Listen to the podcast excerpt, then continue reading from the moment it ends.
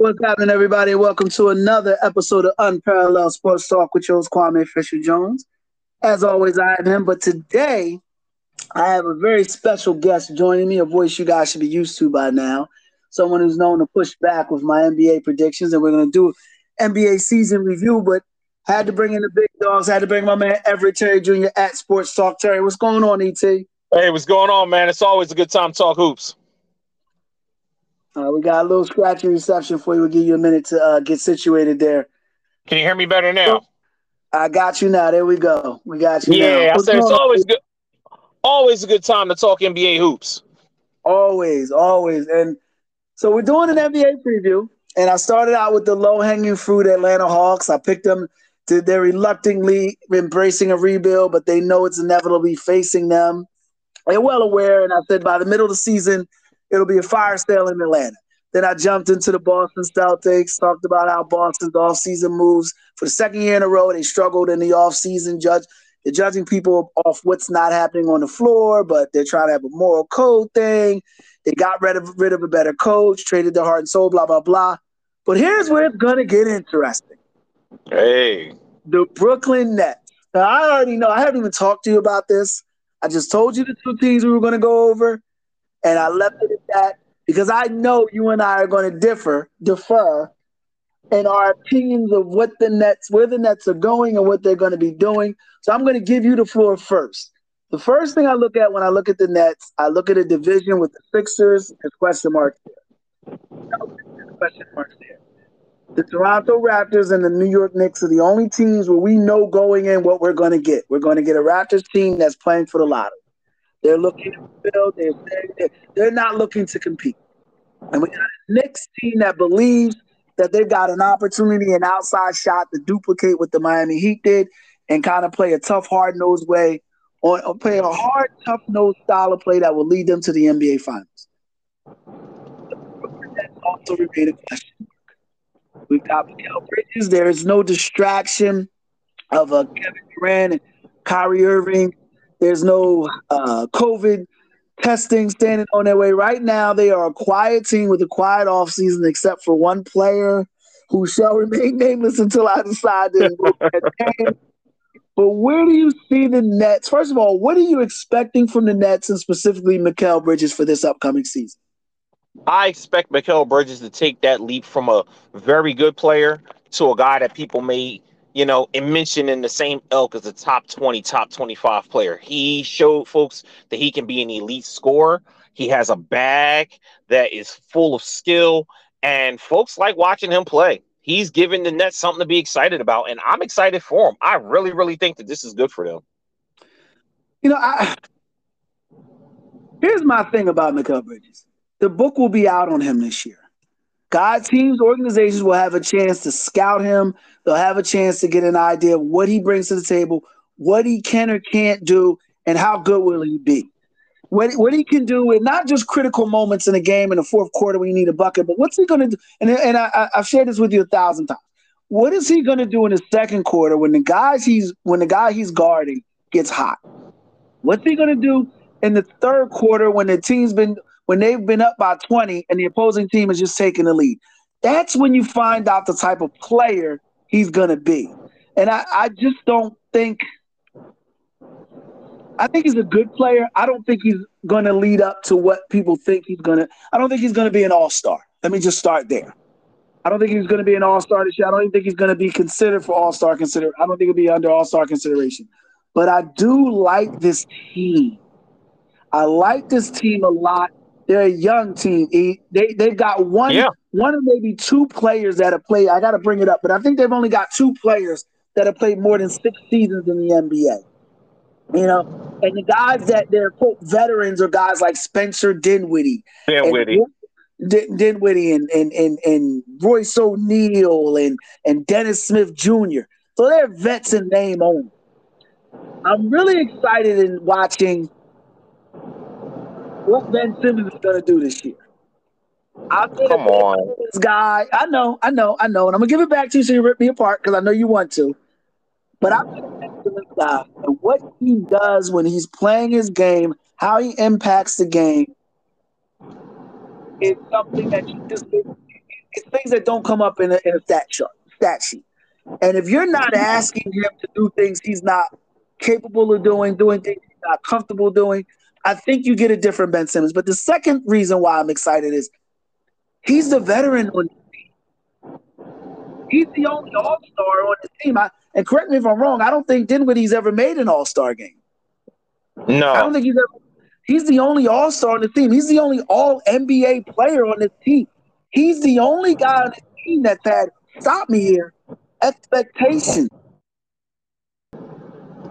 So he may not He's- be the de facto leader, but he can be the guy that can can say, you know, I, I'm I'm the my team now. What? No. no. No. And, and, and, and, and so I let enough of this Ben Simmons uh, preposterous slander go on long enough. Listen, first of all, Ben Simmons does not want to play in the NBA. Ben Simmons wants to collect the check and lay up with Kardashians. That's what he wants to do. He wants to get his little fancy cars. He wants to shoot videos of the summer and them making jump shots. He hasn't dated a Kardashian. Man, listen, Jenners. Kardashians, it don't matter. At the end of the day, this guy does not want to play basketball. He doesn't have a heart, a desire, or a drive. His entire life, everybody spoon fed everything to him. Nobody held him accountable. Nobody put his feet to the fire. And when he came to the NBA, the worst thing that ever happened to him was to get a coach that he knew since he was a kid who was going to do what everybody else in his life did to him. So by the time Doc Rivers got to him, he didn't know what else to do with him but to try to keep the same thing, hoping that Ben would grow up on his own. And what did Ben do? Ben gave him, the Sixers, the Nets, and everybody else their ass to kiss and say, hey, listen, I'm going to claim mental health. And there's nothing against, before I go any further, there's nothing against having issues with mental health. I'm a big proponent of it. But there's also a difference between people who legitimately have issues with mental health and people who are faking the funk. And from everything you've seen from him, if he can still manage to find a way with his mental health to be so fragile about being in the NBA, then why is he going to the arena to practice get game checks uh, to stay on the roster so he doesn't get fined? Good enough to do that. Good enough to come to the arena with street clothes on. Good enough to practice and play ball all summer, but not good enough to get in a game and take a basket, make a jump shot, defend a player. The Nets were comfortable with him just coming in, being the four, guarding guys at positions necessary, and be a stopper. They didn't even need him to score. They had scores.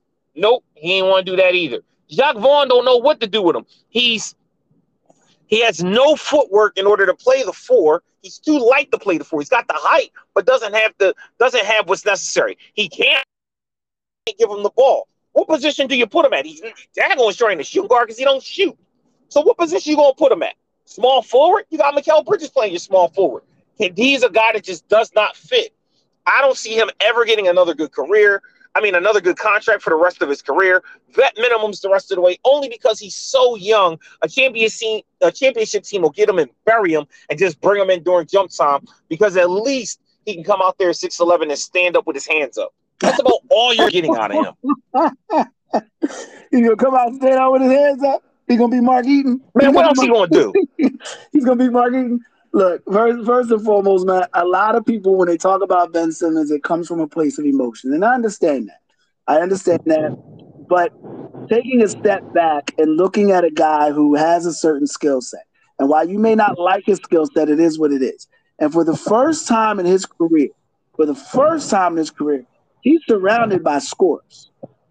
He's surrounded by guys, perimeter players who can score in isolation, who can score in a half court set, but guys who aren't volume scores, guys that are efficient scores. So he'll be he'll be able to take advantage of a Lonnie Walker the third or Lonnie Walker the fourth, excuse me, a Mikal Bridges and a Spencer Dinwiddie, and and a Nick Claxton.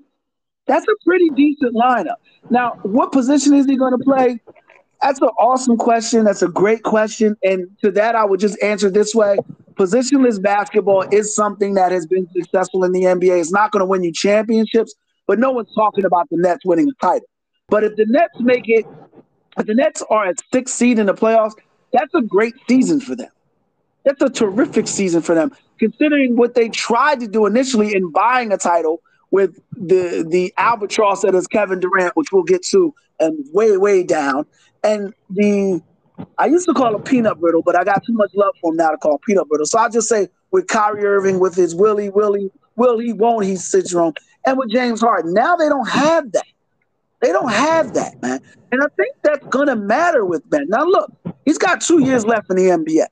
Let's let's call that out. If he doesn't produce this year, if he has another back injury, or if he has another questionable injury, next year will be his last year in the NBA. And more than likely, the Nets will just pay him to go away. He'll be a sitting $40 million contract that'll be available for that'll be an expiring contract, similar to what the Sixers are trying to do with James Harden. That'll be there. But when you see the likes of guys like Donovan Mitchell not extending their contract, and while Donovan has put up tremendous offensive numbers, he's a guy who's going to possibly be highly sought after in the in the offseason.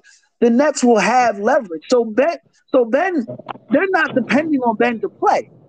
He's got nothing to do other than play.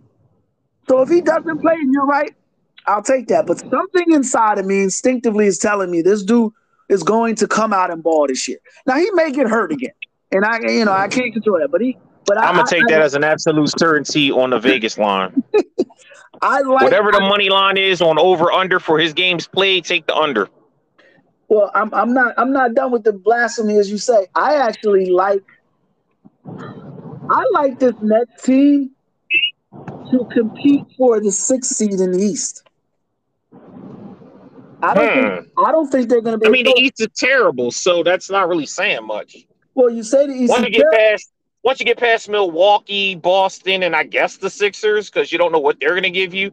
I mean, Miami, maybe. All right, who else is left? Everybody else is a crapshoot. Like, yeah, I could see the six seed. You know, yeah, Well, okay. you just told me how bad they how bad Ben Simmons is. So now they've got no defense and no guard.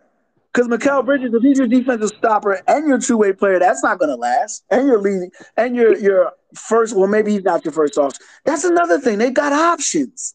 Now, when I say the six seed, you say that's no big deal. What were mm-hmm. you? What are you expecting for them going in? You weren't expecting them to be a six seed.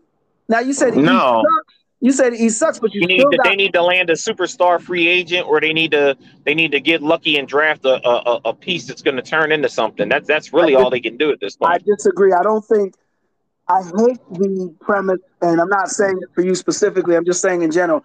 I hate the premise that general managers use this low hanging fruit. We're going to go out and trade for a superstar. Dude, do the grind. Find a player that can develop into a superstar.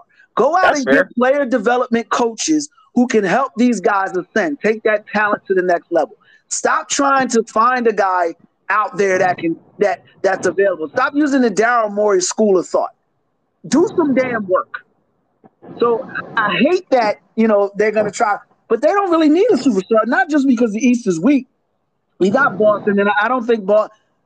I actually think the Nets, this is a major if. If they're healthy. I think the Nets go further than the Boston Celtics. Stop, stop. Good night. Good night. Take a No, nap. it- well, Take it- well, hear me out. Hear me out. Hear me out. Now you've had your you, you've had your bluster. Now hear me out. The Celtics added a guy, Kristaps Porzingis, on his fourth team. Uh huh. In each step, he's supposed to be something. When he was in New York, he was supposed to be the franchise player, and that didn't work out. He goes to Dallas, he's supposed to be Robin, and that didn't work out. He goes to Washington, he's supposed to reclaim his career, find his all-star form, help them contend for a playoff position, and that didn't work out. Now he's going to Boston. Uh, he did everything but contend for a playoff position, and that wasn't his fault. The team was loaded with injury. Bradley. Beal didn't play. Is that Bradley Beal never plays? Look, That's my get- point. I'm gonna I'm gonna say that for the Phoenix Suns, but yeah, Bradley Beal. But it's never Porzingis' fault. There's always a reason to excuse why he doesn't deliver. Now he's going to Boston, and he's going to be replacing the grit, the soul of that team, the guy who held everybody account- accountable publicly. And I tell you all the time, accountability is the number one trait or number one skill set you have to have. He held I agree. but he also is replacing a guy in Grant Williams who knew his role, who was a star in his role, something that the Olympic team needs star role players, not role players that are stars. He's replacing those two players. He's walking into a situation where Malcolm Brogdon, and everyone can say Malcolm Brogdon is being a malcontent, but this is a dude who's never had a bad day. This is a guy who's like a uh, who's like a missionary and and he's all of a sudden mad at the Celtics. That doesn't make sense. And yeah, it could be because of the trade, but I think it's more to that. This team is imploding. And another thing you can't do, you can't sit back and fire guys and remove guys who are better qualified than the guys you replace them with. And I'm gonna give you one more example with that. Sam Cassell is the assistant coach to Joe Mazzulla. Are you kidding me? Give you Sam, give me Sam Cassell's resume. Top tier player at a high uh, top tier player, played for one of the best coaches in college basketball history, Leonard Hamilton in Florida State. Wins two championships with one of the greatest players of all time, in Akeem Olajuwon, and one of the best NBA coaches in Rudy Tomjanovich. Then wins another championship in Boston. Right, has a stellar career, takes the Clippers to the second round of playoffs long before, long before Lob City when they had expectations, when the Clippers were nobody, he was the guy to lean in. Tutor, tutor Steve Spaghetti Nash. Spaghetti. Tutor Steve Nash. And now he's supposed to sit behind a guy because he's from New England? Because Joe Mazzulla grew up in Rhode Island, he's the man for the job? Stop playing with me. No. Sam Cassell is the better qualified, better candidate for that position. So I wouldn't be surprised if that team implodes early and Cassell sits on his hands because when Mazzulla gets fired, Cassell's getting that job. So I wouldn't be surprised should. at all. So the point I'm trying to make, I went into the Celtics. I'm go back to the Nets here. The point is, I think the Nets are, know who they are right now. I think they know what they have right now, and I think they know where they're trying to go right now. And the goal is not to win a title. The goal is not to be on TNT. The goal is to play well and play hard every night, and they've got the horses to do it. Look, I think the Nets will be one of the final four teams playing in Eastern Conference, barring help, as long as they help. They'll be one of the final four teams. And when you say that's not a lot to say, well, the Celtics will make the playoffs, the Knicks will make the playoffs, Sixers will make the playoffs, Bulls will make the playoffs, Cavs will make the playoffs, the Bucks will make the playoffs. That's six teams right there. And that's not including the Heat. That's not including your Pacers, and that's not including any other, um, let's say, playing team you want to consider. So to say the Nets will be one of the top six teams, I think is a pretty big statement, but I, I'm standing on it. I like what they're going to do going forward. But I do not believe Mikal Bridges will be an all-star. I think he'll be a really good player. There'll be a team. They'll be coined. That'll be their mantra all season. Team without a star. Team without uh, with full of no names. No, we're just a bunch of guys coming to play. But they'll, they'll play that crap up all week. You know, they, they didn't want to hire Jacque Vaughn. Then they fired him. Then they bring him back. Then they let him go. Then they bring him back. Like they're a team full of retreads. I like. Well, I, go ahead. Well, I, I think that the issue with Brooklyn, um, and, even if you want to go to Boston, before we go back to Brooklyn, I, I, think that I agree about the Mazzulla hire. I think they were caught off guard by the whole Ime Udoka thing, and they were more worried about public perception versus getting the wrong man for the wrong job. Uh, hence why Ime Udoka landed on his feet with a young up and down team in Houston, and I think they're going to be fun to watch. A bunch of young kids that can get out and run. But for Brooklyn, I mean, uh, but for Boston, anytime you got Tatum and Brown, they're they're going to get to the second round. They're not losing in the first round to anybody, whether Porzingis plays or not. Porzingis only has to be the third, maybe fourth option most nights, which he hasn't had to be at any other stop he's been at. At Dallas, he had to be Robin. At Washington, he had to be the two three. Here, he gets to be the three four because he's not going to take more shots than Tatum or Brown. They need him to be a rim stopper, get 10, 12 points a game, eight, nine rebounds, a couple blocks. That's all. And he can do that. So the idea that he can't come in and contribute and make this team better, yeah, does he have the emotional fortitude of a Grant Williams or a Marcus Smart? No, but they realized that that didn't get them any closer to a championship than not. So they might as well go in a different direction and get guys that can put the ball in the hoop. One of the things that Marcus Smart struggled with, and one of the things that Grant could only do in spurts. So I understand the need for the move. I understand why they did it. And listen, I think it's going to work out the way that it should work out. Um, as far as Brooklyn goes, I understand your argument about Mikal Bridges and maybe not being an all star. And you know what? That's a fair takeaway because we haven't seen it yet. But the one thing we knew that Jay Wright could always do, he could always draft kids that could play ball. And one of the things about Mikal, and this is why I was so disappointed the Sixers passed on him, that 3 and D matters in the NBA. You get a guy that can do those two things well, he's always going to have time on the floor. You add a kid who had the green light, which he's never had. Even at Villanova, he didn't have the green light. He now gets to come and be a guy with he can take as many shots as he wants. And you saw what you got out of him last year when you just let him shoot, fire away. 30 point games, 40 point games from a kid that was averaging 15 in Phoenix, who people thought, oh, he's an all right guy, but we don't know. Then he goes to Brooklyn, all of a sudden he's lighting it up. Do they need another guy to play with them? Yes. Do I think they can get to the sixth seed? Yes. I mean, like I said, it's not saying much because the East isn't that great. East hasn't been great in, you know, a decade and a half. But Do I think that them being a six seed means that they're going to get past the second round? Eh, no, because I don't think they're better than the Knicks. I don't think they're better than Cleveland if healthy, and I don't think they're better than the other four teams you already mentioned. Maybe Chicago, but Chicago's not going to be a top five team anyway. Chicago, for some reason, can't seem to put all the pieces together. So the teams they'd have to be Boston, no. Milwaukee, no. Even the Sixers with all their problems, no. That's why I don't think that they would get past the second round and, and, and be one of the final four teams playing. Well, no, uh, when I said, I said Final Four in the Eastern Conference, I think they're going to get yeah, to the, the East. second Yeah, round. yeah, in the East. Yeah, yeah. I think they'll be. I think they'll get to the second round, and I wouldn't be surprised if they wind up playing Boston in the first round and beat them. I got to be smoked. No, no, I think they beat. I, I, I look at the matchups now. The only team I don't believe they could beat and set four times in an eight day span would be the Sixers, and obviously the Milwaukee Bucks. Other than that, I think they're good. I think the Nets are going to surprise some people. We don't seem to be that. We don't have that much of a differing opinion other than on Ben Simmons. And you know, only time will tell. Sooner, like Nas said, I wish him the best, even if ET wishes them the opposite. Sooner or later, we'll see who the prophet is. That's it for this episode of Umbrella Sports Talk. We'll be jumping right back with another NBA breakdown. I, I wonder who we got next. I'm thinking it's uh, Charlotte Hornets. That should be quick and painless. Quick quick and painful. As always, for Everett Terry, I'm Kwame Fisher Jones. We appreciate your time here. It would be, it'd be easy.